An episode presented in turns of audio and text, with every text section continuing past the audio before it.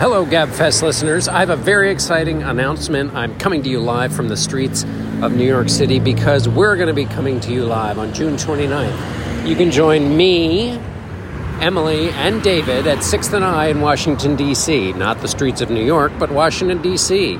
Slate Plus members will get an exclusive discount. So, if you're a Slate Plus member, you're golden. If you're not a Slate Plus member yet, what a great time to join. We're also doing a special cocktail hour for limited number of guests, so go to slate.com slash gabfest right now to get your tickets. They're first come, first served, and while there are unlimited virtual tickets, there's a limited number of in-person, not virtual, be with us together tickets. We can't wait to see you on the 29th at 7.30 Eastern Time at 6th and I in Washington, D.C. See you then.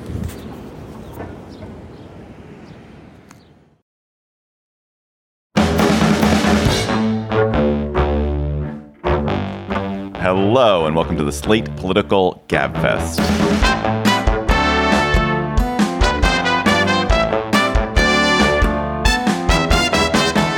For June 16th, 2022, it's the Drunk as Rudy Giuliani edition. I'm David Plotz of CityCast. I'm in Washington, D.C., not yet as drunk as Rudy Giuliani. I'm joined, of course, by John Dickerson of CBS's Sunday Morning from New York City. Hello, John. Hello, David. I'm not in New York City. I'm in Washington, D.C. Let me paint the picture. It's so muggy outside that the window of the hotel is almost completely fogged as the air conditioning, the window, and the outside air compete for supremacy. Why aren't we seeing each other? I didn't even know you were in D.C. I know it's a good point. Well, I have you know the hearings, and uh, and then I uh, happen to be accompanied by my uh, lovely wife, and so I've been spending some time uh, with her. Can't compete, David. No way. No one can compete with Ann Dickerson.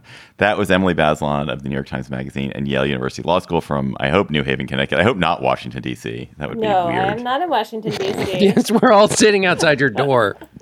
On this week's show, what the January 6th Commission has revealed and what that means for the country. Then we will talk to the former chair of the Council of Economic Advisors, Jason Furman, about the economy, the Fed, inflation, and the crypto crash then Emily's fascinating article about the fight over gender therapy for trans kids. We will discuss it with Emily herself. Plus, of course, we'll have cocktail chatter.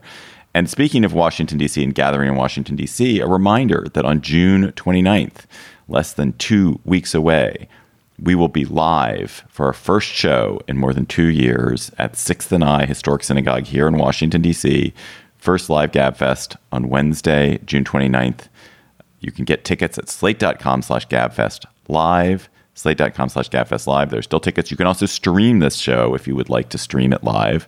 Um, and you can get tickets for that as well at slate.com slash gabfest live. Please come, gabfest live. Please come and join us. It's going to be a really fun evening. Please join us there on June 29th. It's going to be a time of fellowship.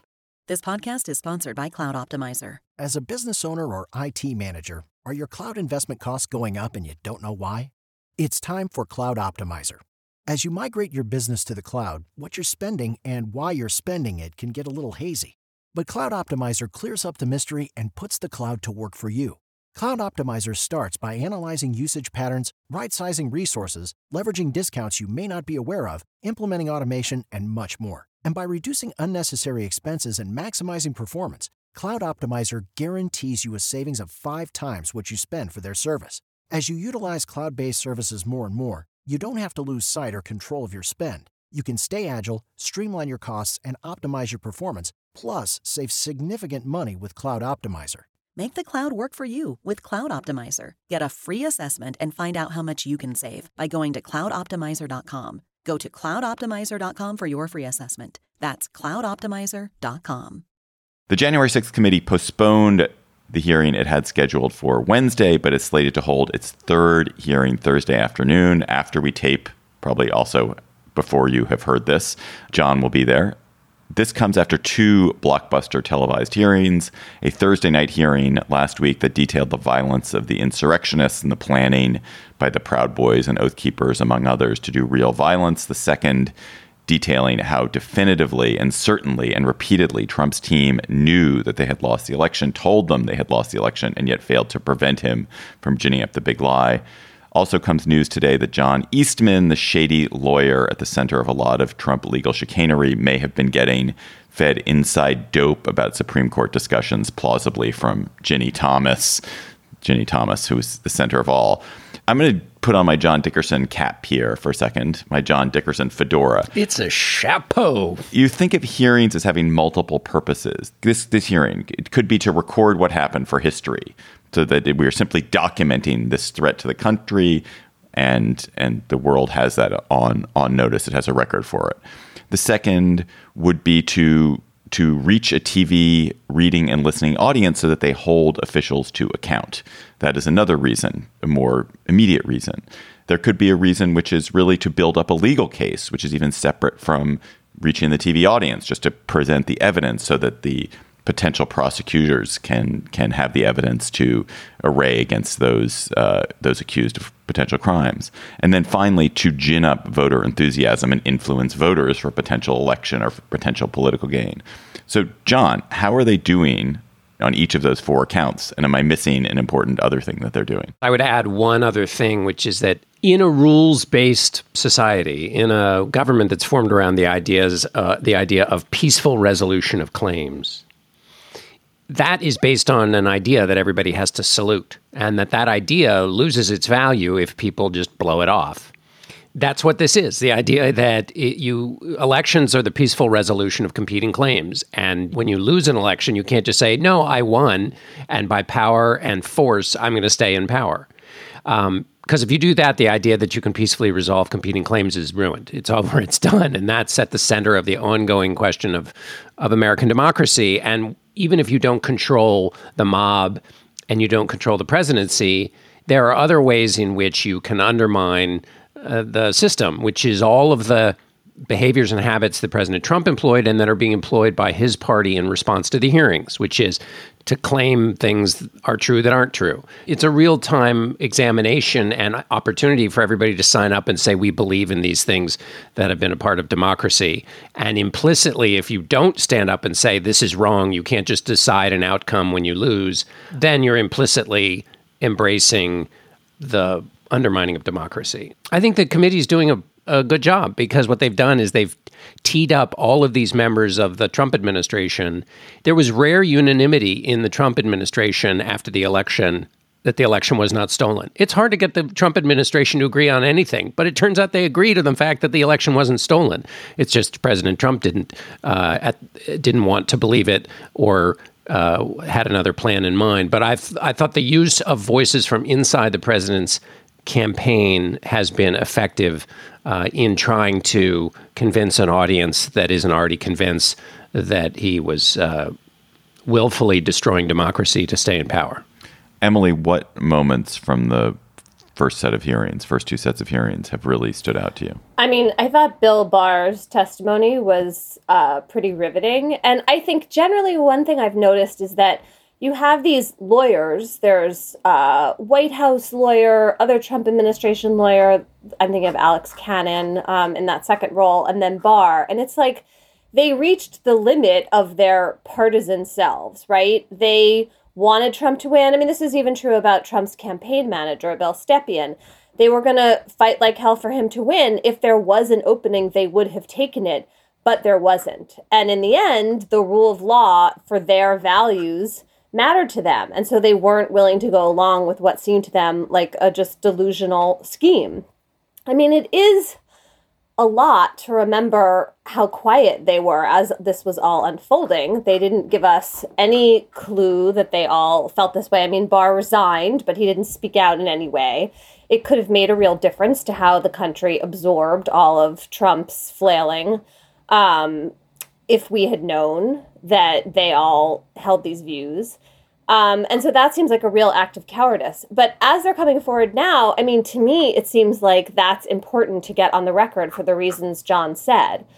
What's harder is whether, you know, you think there should be a higher bar for the committee to clear, namely that there are real political consequences for Trump, that the party, his party, distances itself from him, that he loses power, or that he gets charged criminally. And I am not sure how I feel about the second one. I mean, it's so complicated or just there's so many different considerations. There's whether he actually broke the law, whether we should ever charge a former president, um, you know, all of those things. And then this question of him losing political power just still seems pretty unlikely to me. Well, not only that, he he he has gained political power since January 6th. I mean, he's the he's the likely nominee of the party at the moment and he's the most powerful person in the party. He's continuing to sell the lie not just publicly but to raise money, which the committee also pointed out was a total grift that the money raised for his quote unquote defense fund is going to all kinds of things other than his defense. Um, and there are a hundred the Washington Post did an analysis 100 Republicans who won in primaries who believe uh, this lie that even Trump's most inside people, and as you mentioned, Emily, it's the lawyers, including Eric Herschmann, who was one of his defense lawyers in the first impeachment. I mean, these are, you couldn't be any more on Team Trump.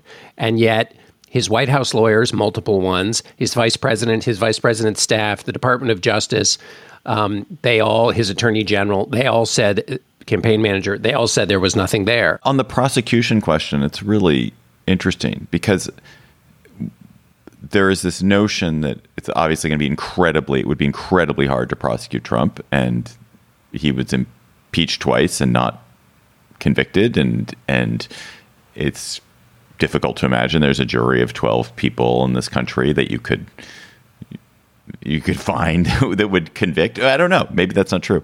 Uh, I suppose if you pick them in the in the right way, you might find it. But it's pretty clear that he he did not honestly believe that he had won. It is not credible for him to say that he honestly believed that he won. Now he will undoubtedly say that, and he he acts like he believes it. But when you are presented with endless evidence that the world is round and the world is round and the world is round, and you just decline to say it, and you're like, I just really believe the world is flat. I just that's just what I believe. It is not it is not credible for you to say that, and therefore his state of mind about whether he was corruptly influencing an official proceeding uh, is not really relevant. It does seem pretty clear that he has committed a crime and not just a crime, like almost the highest crime that can be committed in this country. And the idea that he can't be prosecuted for that. I'm somebody who's very, you know, I'm I'm not like a legalistic person. I don't really want a lot of people prosecuted for a lot of things. Um, but it is really problematic that that we certainly won't get him to have political consequences, but also that the Justice Department may decide this is not a winnable case and therefore not a bringable case. Emily, building on what David said, is if if if the defense is, oh well, you know, he wasn't willfully doing this; he was just delusional. Do you do you support the delusional case by maintaining the delusion? Even like you have to maintain the delusion for the rest of your life in order to create the doubt that you weren't willfully destroying democracy just to stay in power? I mean, I don't know how hard that would be for Trump to do because he is, you know, if you buy into this idea that he really believed the election was stolen, he's willing to continue perpetuating that, right? You know, for white collar cases, this comes up all the time because you have to prove a certain level of what's called mens rea, state of mind, in order to get a conviction. And rarely do you have a smoking gun in which someone admits, like, oh, yes, I knew I was defrauding the company and bilking them of millions of dollars. And so there's a concept in the law called willful blindness, which is like if there's all kinds of evidence that you should have known and were blinding yourself to the facts, that's not a defense. And I thought when I was listening to Bill Barr in particular that I was absolutely hearing proof for that. Right. Bill Barr called it bullshit. He literally said it was bullshit. I told him that the stuff that his people were shoveling out to the public were was bullshit. I mean, that the claims of fraud were bullshit. And, uh, you know, he was indignant about that. And um, I reiterated that they'd wasted a whole month on these claims on the Dominion voting machines, and they were idiotic claims.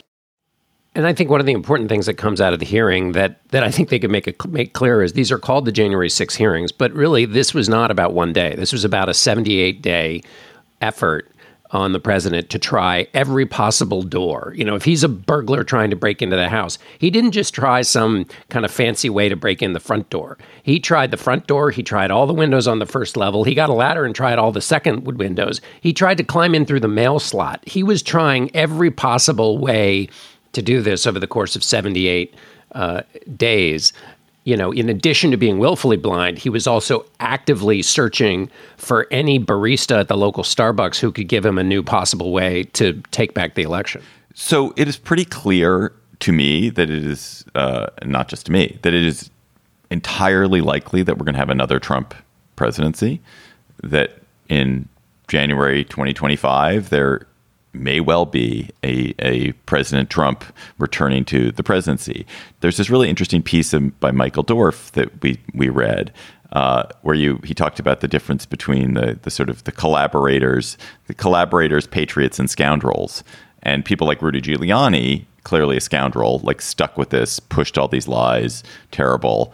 Um, the patriots are the people who stood up to Trump and rejected Trump from at various points, including, I would say, like Mike Pence at, at a moment of extreme duress. Mike Pence did something extremely patriotic and brave, and I hope I hope history remembers that. History should also remember all the terrible things he did, but that was that was no joke what Mike Pence did. Though he really had no choice. But well, continue. but, but he, he had no did, choice. But it, like it's it it is incredibly hard. Like the Brad Raffensperger it's when you were under so much pressure from your own people to do something that is that so breaks the social bonds with the people you care most about, with the people who have supported you most, with the, the source of your income, the source of your fame, the source of your success, and to willfully reject it in a high profile way, knowing there could be terrible consequences for it. That is that's really, really brave. And I know Mike Pence was not brave on every moment, but that was that mattered.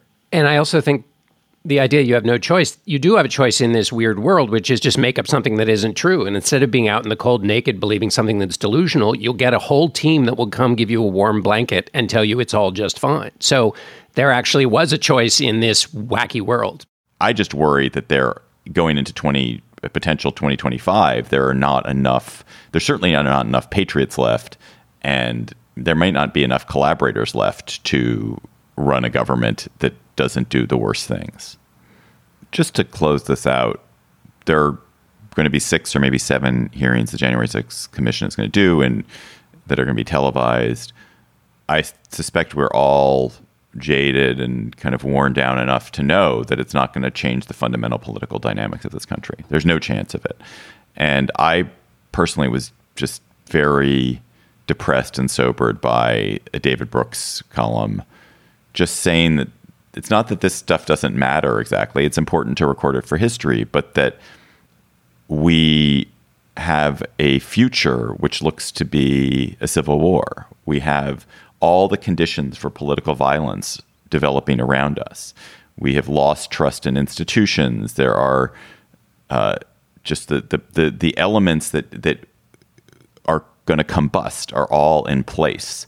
And there's nothing that the January 6th Commission is doing that is likely to fundamentally change that dynamic. And there's nothing, in fact, at all happening in the country that's likely to fundamentally change that dynamic. And it's it's so depressing to me. But the way out of that depression, which is a founded one, is if you is I think to do what what Brooks suggested, which is to see this threat as a present one. This isn't some story about Donald Trump. This is a story about, and I'm not saying this. This is the only I think it may not work, but is that this is a story that results from a series of habits, and those habits are still intact, and they are in fact more virulent among these hundred Republicans who are elected believing in something that isn't true or pushing something we know not to be true. And if you keep the light on the fact that people who don't believe in the basic democratic principle of the will of the people, and you keep in mind that this is still a live threat for the various reasons we've talked about, that at least makes it something that's clear and present in the moment rather than just, oh, this is another examination of, of Donald Trump's greatest idiosyncrasy that happened on a single day and can't we move on? Slate.com slash GabFest Plus. Yes, that's the URL you need to go to to become a Slate Plus member. Slate Plus members, you get bonus segments on the GabFest and you get member exclusive episodes on shows like Slow Burn and Amicus, and you get no ads on any of our podcasts, and you get early access to tickets for things like our Slate Gabfest live show. Uh, so slate.com slash gabfest plus, go check it out today. And today we're going to talk about what we're going to read and watch this summer. We're going to welcome summer with our reading and watching lists. We also have a special announcement about an upcoming Slate Live event. If you want to get up to date on everything happening with the Supreme Court right now, come to the Bell House in Brooklyn, New York on Thursday, June 23rd. I'll be there along with our colleagues from Slate, and we'll be unpacking all the news, and we'll also be doing a special live slow burn taping. Head to slate.com slash supreme to get your tickets now. This episode of the Gabfest is sponsored by Aura Frames. Are you ready to win Mother's Day? Cement your reputation as the best gift giver in your family? Give the moms in your life an Aura digital picture frame preloaded with decades of family photos. That mom will love looking back on childhood memories, seeing you what you're up to today, checking out grandkids, checking out cousins. And even better, with unlimited storage and an easy to use app, you can keep on updating your mom's frame with new photos so that it's a gift that keeps on giving. This is how I live in my family. I gave my mother an Aura frame. It was either for Mother's Day or for her birthday. She absolutely adores it. She's constantly hectoring me to update it with more photos, which I do. I also gave my girlfriend's mother an Aura frame, and I hope she hectors my girlfriend to update it with more photos. But it is a present that will bring absolute delight to a mother in your life. And they have a great deal for Mother's Day. Gabfest listeners can save on this perfect gift by visiting auraframes.com to get $30 off plus free shipping on their best-selling frame. That's A-U-R-A frames.com. Use code GABFEST at checkout to save. Terms and conditions apply. A collision between a Chinese jet and an American spy plane. He came and rammed into our left wing. With relations increasingly strained, what are the chances of things spinning out of control? The Western world was asleep. I'm Gordon Corera. I'll be exploring the friction in this most important of relationships and asking Has the West taken its eye off the ball? You cannot ignore China. From BBC Radio 4, this is Shadow War China and the West. Listen wherever you get your podcasts. The Fed on Wednesday raised its core interest rate three quarters of a point in an effort to choke off, to stifle inflation, which continues at a rate of more than 8%. It's the biggest rate hike since 1994, I think. And we're at what feels like an amazingly complex economic moment. We have inflation surging because of continued supply chain disruptions, because of geopolitical disruptions, because of consumer demand, uh, general enthusiastic consumer demand. The Biden administration seems to be planning to lift various tariffs. Unemployment is still low. The stock market is in bear market territory. And most delightedly for bad people like me, the crypto economy is crashing. So we're glad to be joined by Jason Furman, Gabfest uh, irregular, I suppose, professor at Harvard and former chair of the Council of Economic Advisors under President Obama. So, Jason, all these various things are happening all at once. What what uh, is the one thing that we really should keep an eye on if we have to pay attention to only one of the things that's happening in the economy? What should we pay attention to? I pay attention to consumer spending, which is 70% of the economy. And it's one of the weirdest things right now. Consumers are more pessimistic than they've ever been. This is in surveys going back 60 years. But consumers, so far at least, are increasing their spending at um, a decent pace. And that disconnect is of all of the weird things in the economy, to me, um, the weirdest you mentioned something when you talked to Ezra Klein that I think is in this same basket, which was that people were spending in cr- crazy areas like hobbies. That that that their behavior was their purchasing behavior was not just on everyday stuff, but also in weird uh, hobbies that might not be part of the central part of their life. Is do you, is that what you're talking about here? And also, when retail sales fall, is that a good thing to look at, consistent with the point you just made?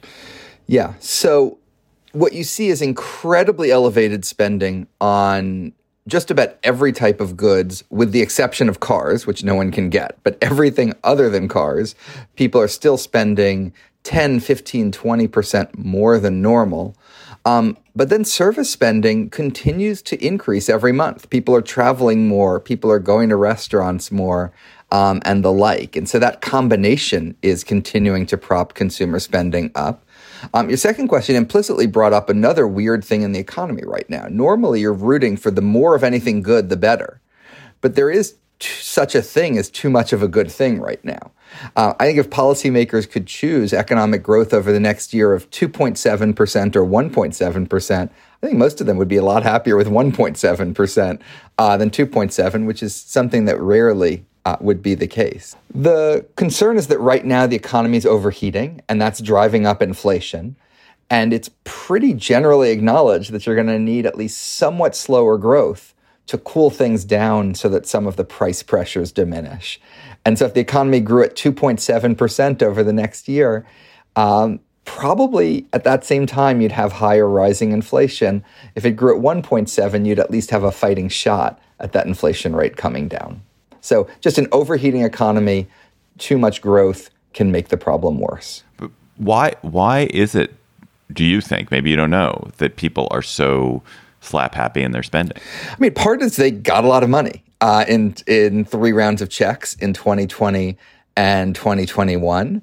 They spent a year and a half spending much much less than normal, and that both gives you some extra money but also some people are taking their first vacation that they've taken in two and a half years. I mean, some people have been traveling for the last, you know, for, for a while now, but some people it's their first one. And so that both extra saving and pent up demand has meant the American consumer is just, yeah, sort of detached from, from all of the swirl uh, going around us. So, I mean, we see these rate hikes from the Fed this week, this effort to cool the economy down. I fastened uh, in our reading on a point that Derek Thompson made in The Atlantic about how to have um, unemployment so low and inflation so high that it's in the past when that same dynamic has been in place, it's been very hard to avoid a recession. What do you make of the moves the Fed is making? Do you feel like this is kind of hopeless that we're staring into a recession? The Fed doesn't have absolute control over anything. They can control sort of balances of risks. And right now, they are taking steps that increase the risk of a recession in the next year. They are not trying to you know minimize that chance. They are increasing that risk. They are also increasing the chances inflation comes down um, over the next year. And it's the first time in um, decades really that they've been in that position where they are sort of willing to risk a recession. Um, now the rate hikes we've seen so far um, interest rates aren't that high um, at 1.5 to 1.75. They're expected to get somewhat high. They're expected to rise to about four, but even that um, isn't crazy high. But it's just been this disc, you know, this sort of whiplash effect of going from zero forever to oh my god, it might be you know two or even four numbers that used to be pretty normal, but no one is used to anymore. Give the 30 second explanation for GabFest listeners. When the Fed raises interest rates, how does that potentially choke off inflation and raise unemployment. Yeah, when interest rates go up, it makes it harder for people to get mortgages. So they buy fewer houses and there's less construction jobs. It makes it harder for businesses to borrow money to expand. And so they hire fewer workers. And all of that means less jobs than you'd otherwise have and less wage and price pressure um, than you'd otherwise have. And you know, listening to that explanation in that bare form, um, that's not pretty. Um, but the reason they're doing it is they think the alternative is even less pretty. It seems like the obvious political implications of this are very bad for the Biden administration and the Democrats. Is that your view, or is there some other way of looking at it? If you're asking me to use a crystal ball to look at the next five months, that's really easy. Um, nothing is going to dramatically change in the economy, in inflation, in any of these dynamics. People are going to go to the polls pretty grumpy this November. Um, if you're asking two years and five months from now, you know, I'd be pretty worried about this set of data. But look, Ronald Reagan had incredibly high inflation. He had a really deep recession and by the time he was running for reelection, the economy was roaring out of it, and people thought it was morning in America. Um, so it's not too late or impossible for the recession to come almost sooner and be coming out of it by the time of the next election. Because I don't own any crypto and because I'm old and mean, I've been enjoying some of these stories about the contraction in the crypto economy, about how like one crypto product went into a death spiral, how the crypto bank Celsius is paralyzed. And I know that I'm wrong to be gleeful about this, but is the crypto economy useful or good? And what should we make of the kind of convulsion in it right now? Look, David, my my thinking on this isn't that different from yours. I try to be nuanced, balanced, and fair on most economic topics. I find that absolutely impossible to do on crypto. Um, and if you wanted to rationalize your your horrible, horrible feelings, um, you're actually a really good person to you know, the alternative was crypto went up to $30 trillion um, and then back to 1.5 trillion. So people saved $28 trillion of losses they would have had if this bubble got much, much worse before it popped. But explain it. Why? Well, why? Why are you? You're like a world class economist. Why?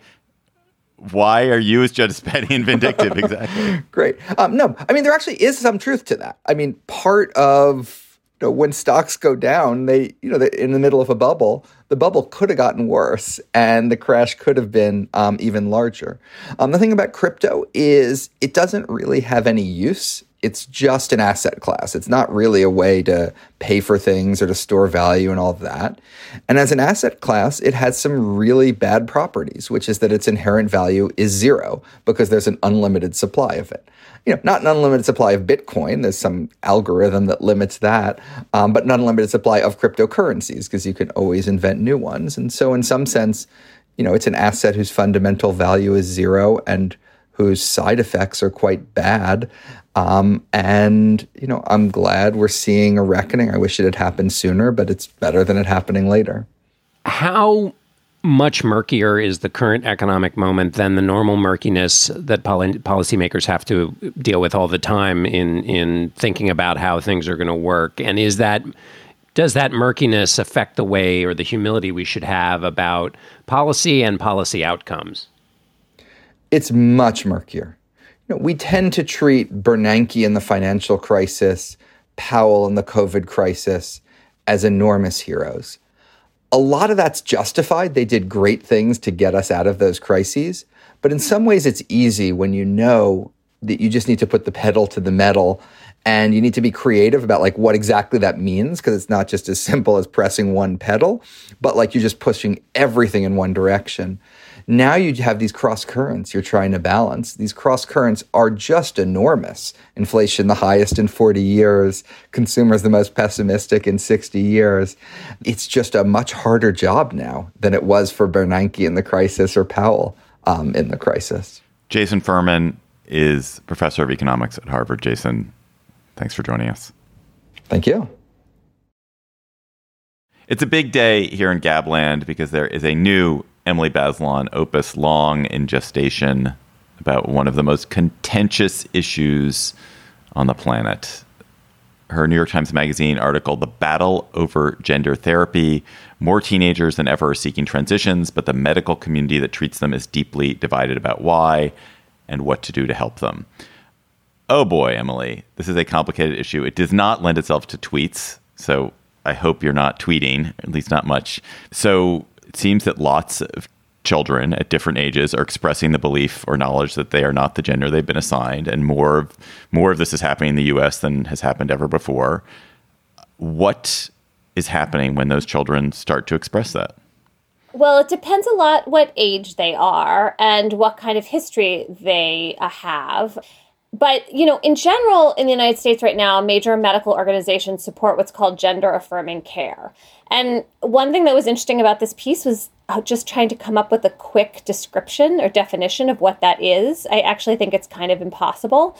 But at base, it's the idea that you're supporting kids when um, they come out as transgender or non binary or another gender identity, and that you're trying to embrace them. And then the question becomes what follows from that. So for younger children at this point, there's pretty much a consensus that if they express an interest in changing their name and pronouns, in addition to, you know, changing the way that they dress or um, have their haircut, that you support that. That's called social transition.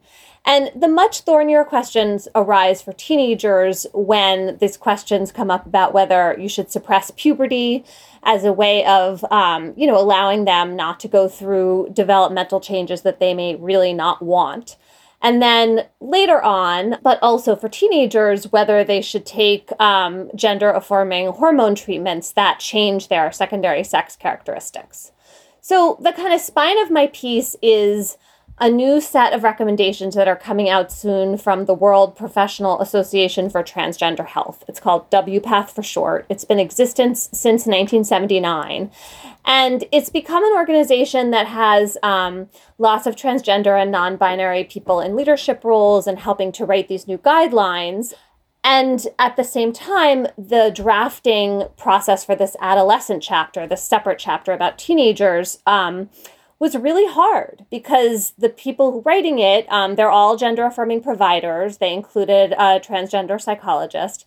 And they're confronting these questions about why the population of teenagers is rising and whether, when to say that medical treatments are appropriate, what kind of guardrails to set in place for kids and families. And these are just really tricky questions. There's some evidence that the um, authors of the chapter relied on, but then there's also just some unknowns. And that's really the the extremely difficult topic I was trying to write about.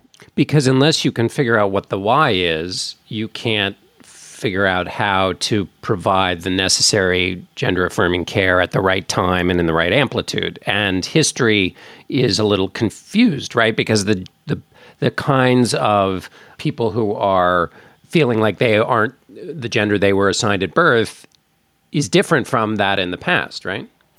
Yeah. So, you know, when you look at and talk about transgender adults, it's really important to recognize that the benefits of being able to medically transition are very well established and the rates of regret are very low.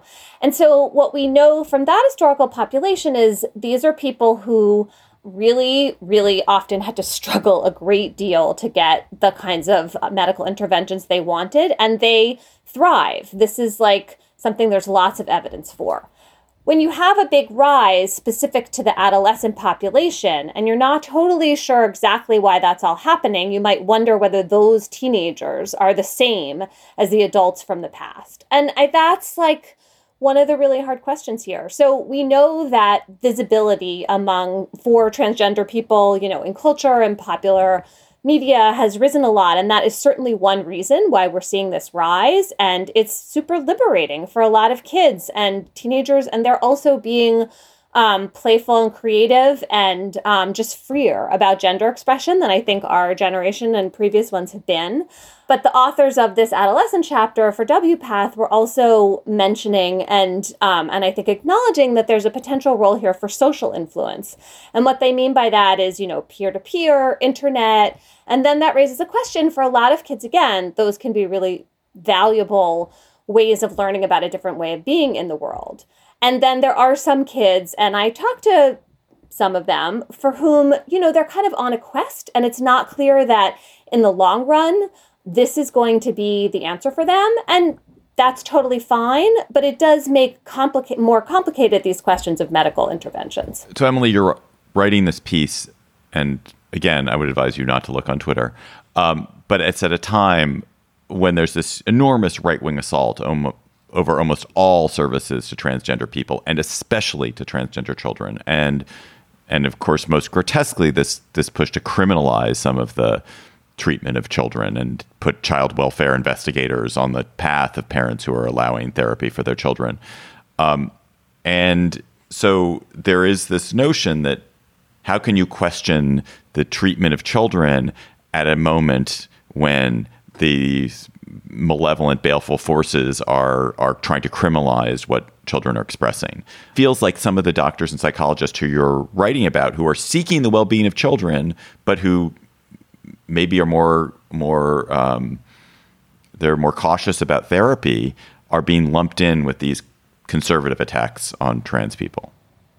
Yeah, it's super unfortunate. I mean, when people are trying to ban care, how do you talk about improving it, right? Because for the people writing this chapter, these psychologists, psychiatrists, medical doctors, to acknowledge any kind of weakness or uncertainty in the evidence is to kind of open up the door to this right wing assault on the very care they provide. And that is a real conundrum for them. Um, it was also something I thought a lot about as a journalist, um, but I am a journalist in the end. That is my job. This is a hugely newsworthy story. I had exclusive access to the final version of these standards of care coming out from WPATH. Um, in a lot of ways, that drove the timing of the story. So, what I did was to try to weave in the political backdrop, mostly from the point of view of the people writing the chapter, so that you could see the kind of pressure that was exerting on them and how hard it is to do science when you're in this um, incredibly hostile political environment. So, one of the um, psychiatrists in my piece, Scott Leibowitz, he works in Ohio.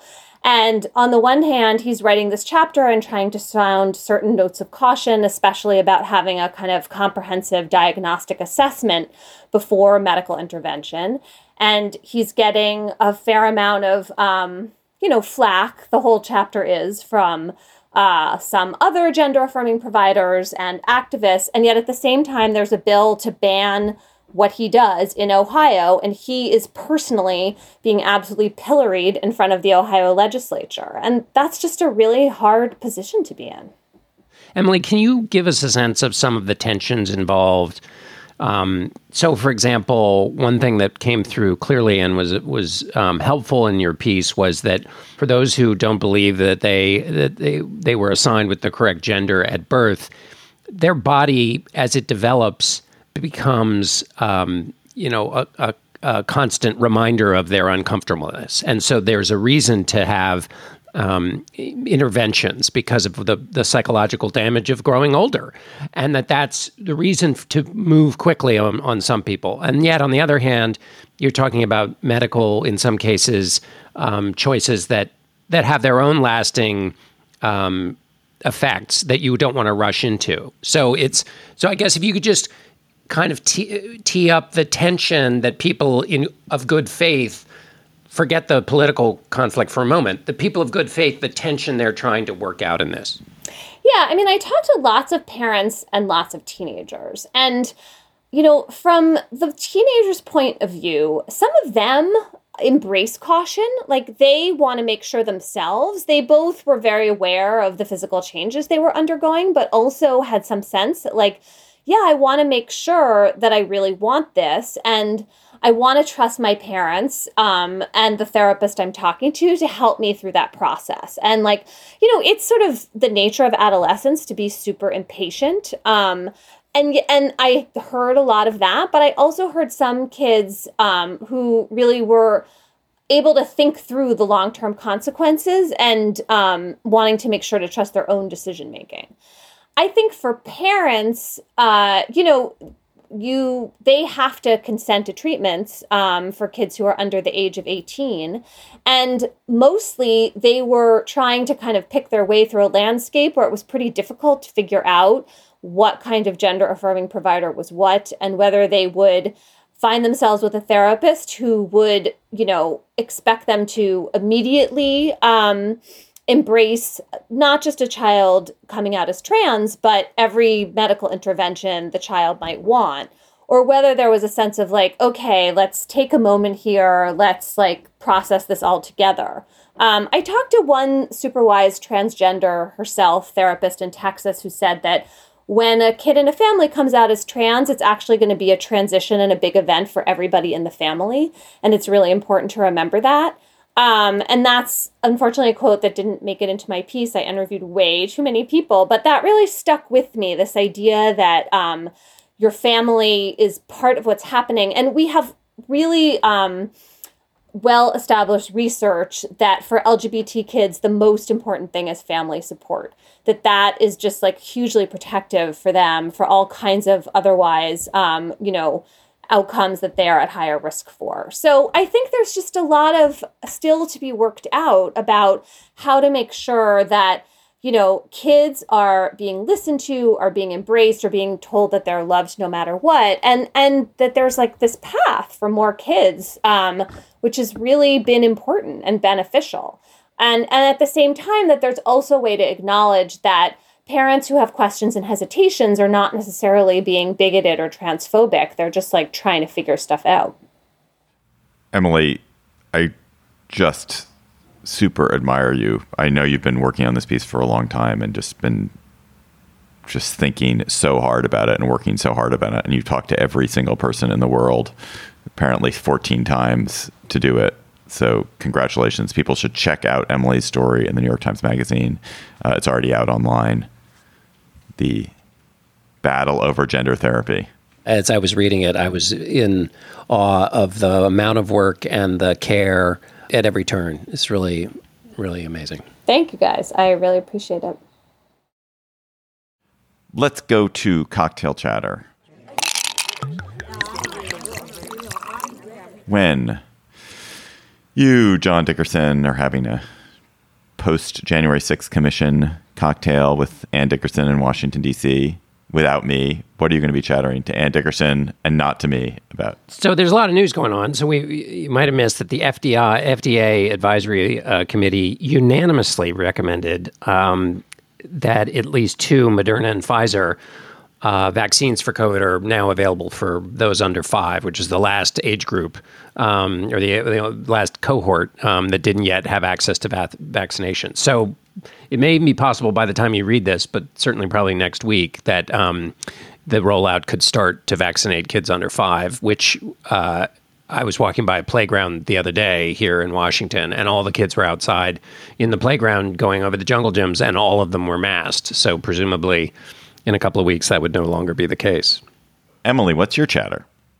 I was really interested this week in a piece I read in The Nation by Joan Walsh called The Backlash Against Sex Ed. And it's about, I mean, I, I've gotten totally interested in sex education, which I think is really changing a lot. And, you know, there are these challenges to it. And Joan is, try- is writing about people on the right who are trying to take their kids out of sex ed programs. Um, she starts off in Massachusetts. Um, and then moves on to Florida. And it's just really, I think.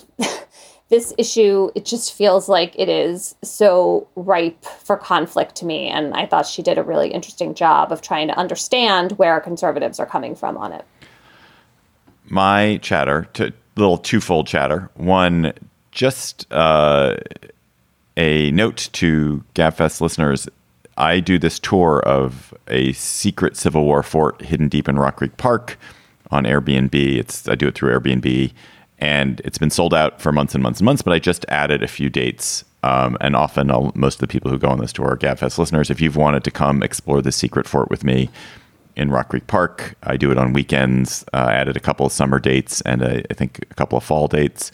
So you could look for exploring a secret fort on Airbnb, or you can email me at davidplotz at gmail.com, uh, and I will send you a link to it. Um, that's number one. Number two last week I talked about whether Queen Elizabeth, Elizabeth Windsor, had, was the person who had held the same job for the longest of any longest time of any person in history. And this prompted an outpouring of incredible responses from you guys. And I wanted to run through some of the incredible responses that you sent about other people who've held jobs for a really long time. So there's a guy named Walter Orthmann in Brazil. Uh, Walter Orthmann born in 1922. He's 100 years old. At 15, he got a job as a salesman, a sales manager. And he was got he got I guess he was didn't become a sales manager until he was 16. He has been a sales manager for 84 years at the same company in Brazil. That's incredible. So this guy, 84 years, sales manager in Brazil, Walter Orthmann, congratulations. Here at home in the US, there's a California woman named May Lee who, as of 2020, she was 100 years old and worked as a financial analyst for the state of California at 100 and she'd been doing this job for 77 years. She had been doing it since before since since World War II. Amazing. Congratulations, That is Maylee. crazy. It's crazy. Okay, we still haven't gotten there. We haven't still haven't gotten there. There's a uh, Filipino tattooer a woman who was born in 1917. So she's 105 if she is still alive. The last thing I have about her is a couple of years old. Um, she started tattooing when she was about 12 years old, I think it is, 13 years old. She's been tattooing for 90 years. That has been her job. Okay, now the winner, no longer alive, is is a barber named Anthony Mancinelli. Anthony Mancinelli. Anthony Mancinelli was a barber in upstate New York. He started being a barber when he was 12, back during the presidency of Warren Harding in 1923. He retired at age 108 a few weeks before he died. He was a barber in New York for 96 years. That's so amazing. I love it. it's love amazing. That. Amazing. Amazing. So, listeners, thank you so much for your additions to my my uh, my offhand reference to Elizabeth Windsor, and uh, really appreciate it. You've also sent us really good listener chatters. Please keep them coming to us by emailing us at gabfest at slate.com or tweeting them to us at, at slategabfest.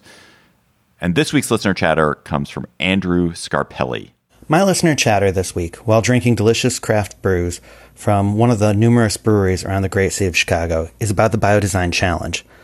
While most discussions of many of the crises facing the natural world seems to be completely full of doom and gloom. The Biodesign Challenge, which happens at the end of June every year, is a wonderful opportunity to see biology and design as the place where solutions can be found. The Biodesign Challenge asks students to learn about both art and design, as well as biology and science, to look for creative ways to solve real world problems with sustainable technologies. It's a great way to see and hear how everyone can get involved in pitching ideas that can help us tackle mounting problems like climate change, the accumulation of plastics and microplastics, invasive species, and so many more in a way that is fun and accessible. The summit is streamed every year, and this year the event is happening the entirety of the week of June 20th. It's a great way to learn about dire problems and hear some creative and hopeful solutions from potentially unlikely sources. I'm going to be rooting for my team of students from Chicago, but there are participants from all over the world, and each will have an amazing project to share with you to enlighten and give you hope.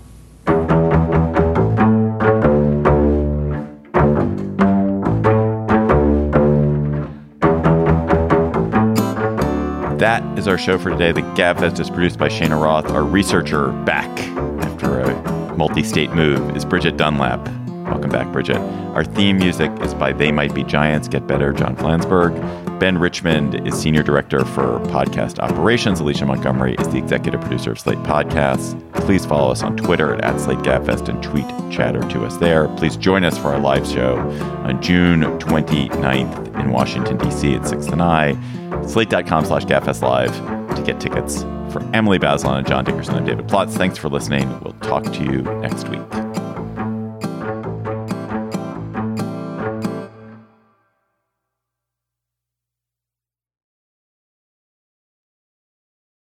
Hello, Slate Plus. How are you?